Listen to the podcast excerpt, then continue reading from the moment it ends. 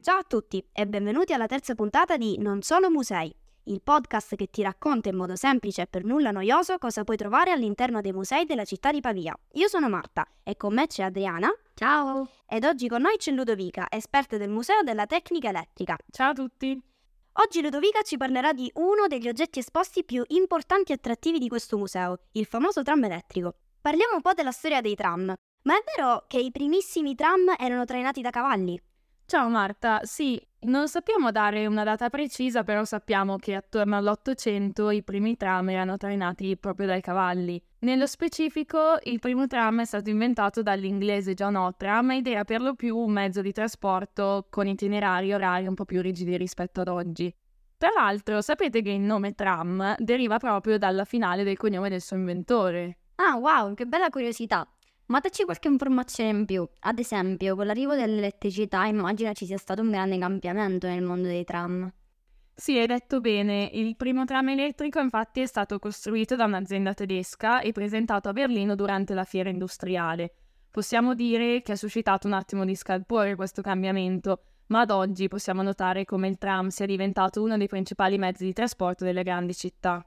Ludo, ma dici un po', noi lo vediamo in funzione per le strade, ma esattamente come funziona un tram?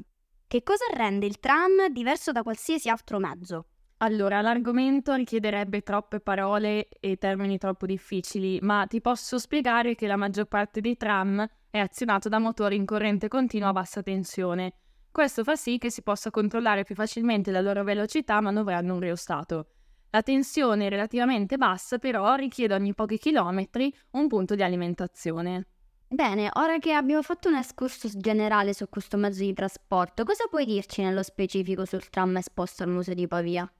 È un modello del 1928, noto anche come vettura tranviaria serie 1500. È esposto insieme ad un apparato elettromeccanico che mostra il complesso sistema che, fin da inizio Novecento più o meno, garantisce la massima sicurezza nei trasporti ferroviari. Se li verrete a trovare nel museo, lo potete trovare nella terza sezione dedicata all'inizio del Novecento, chiamata Elettricità per tutti.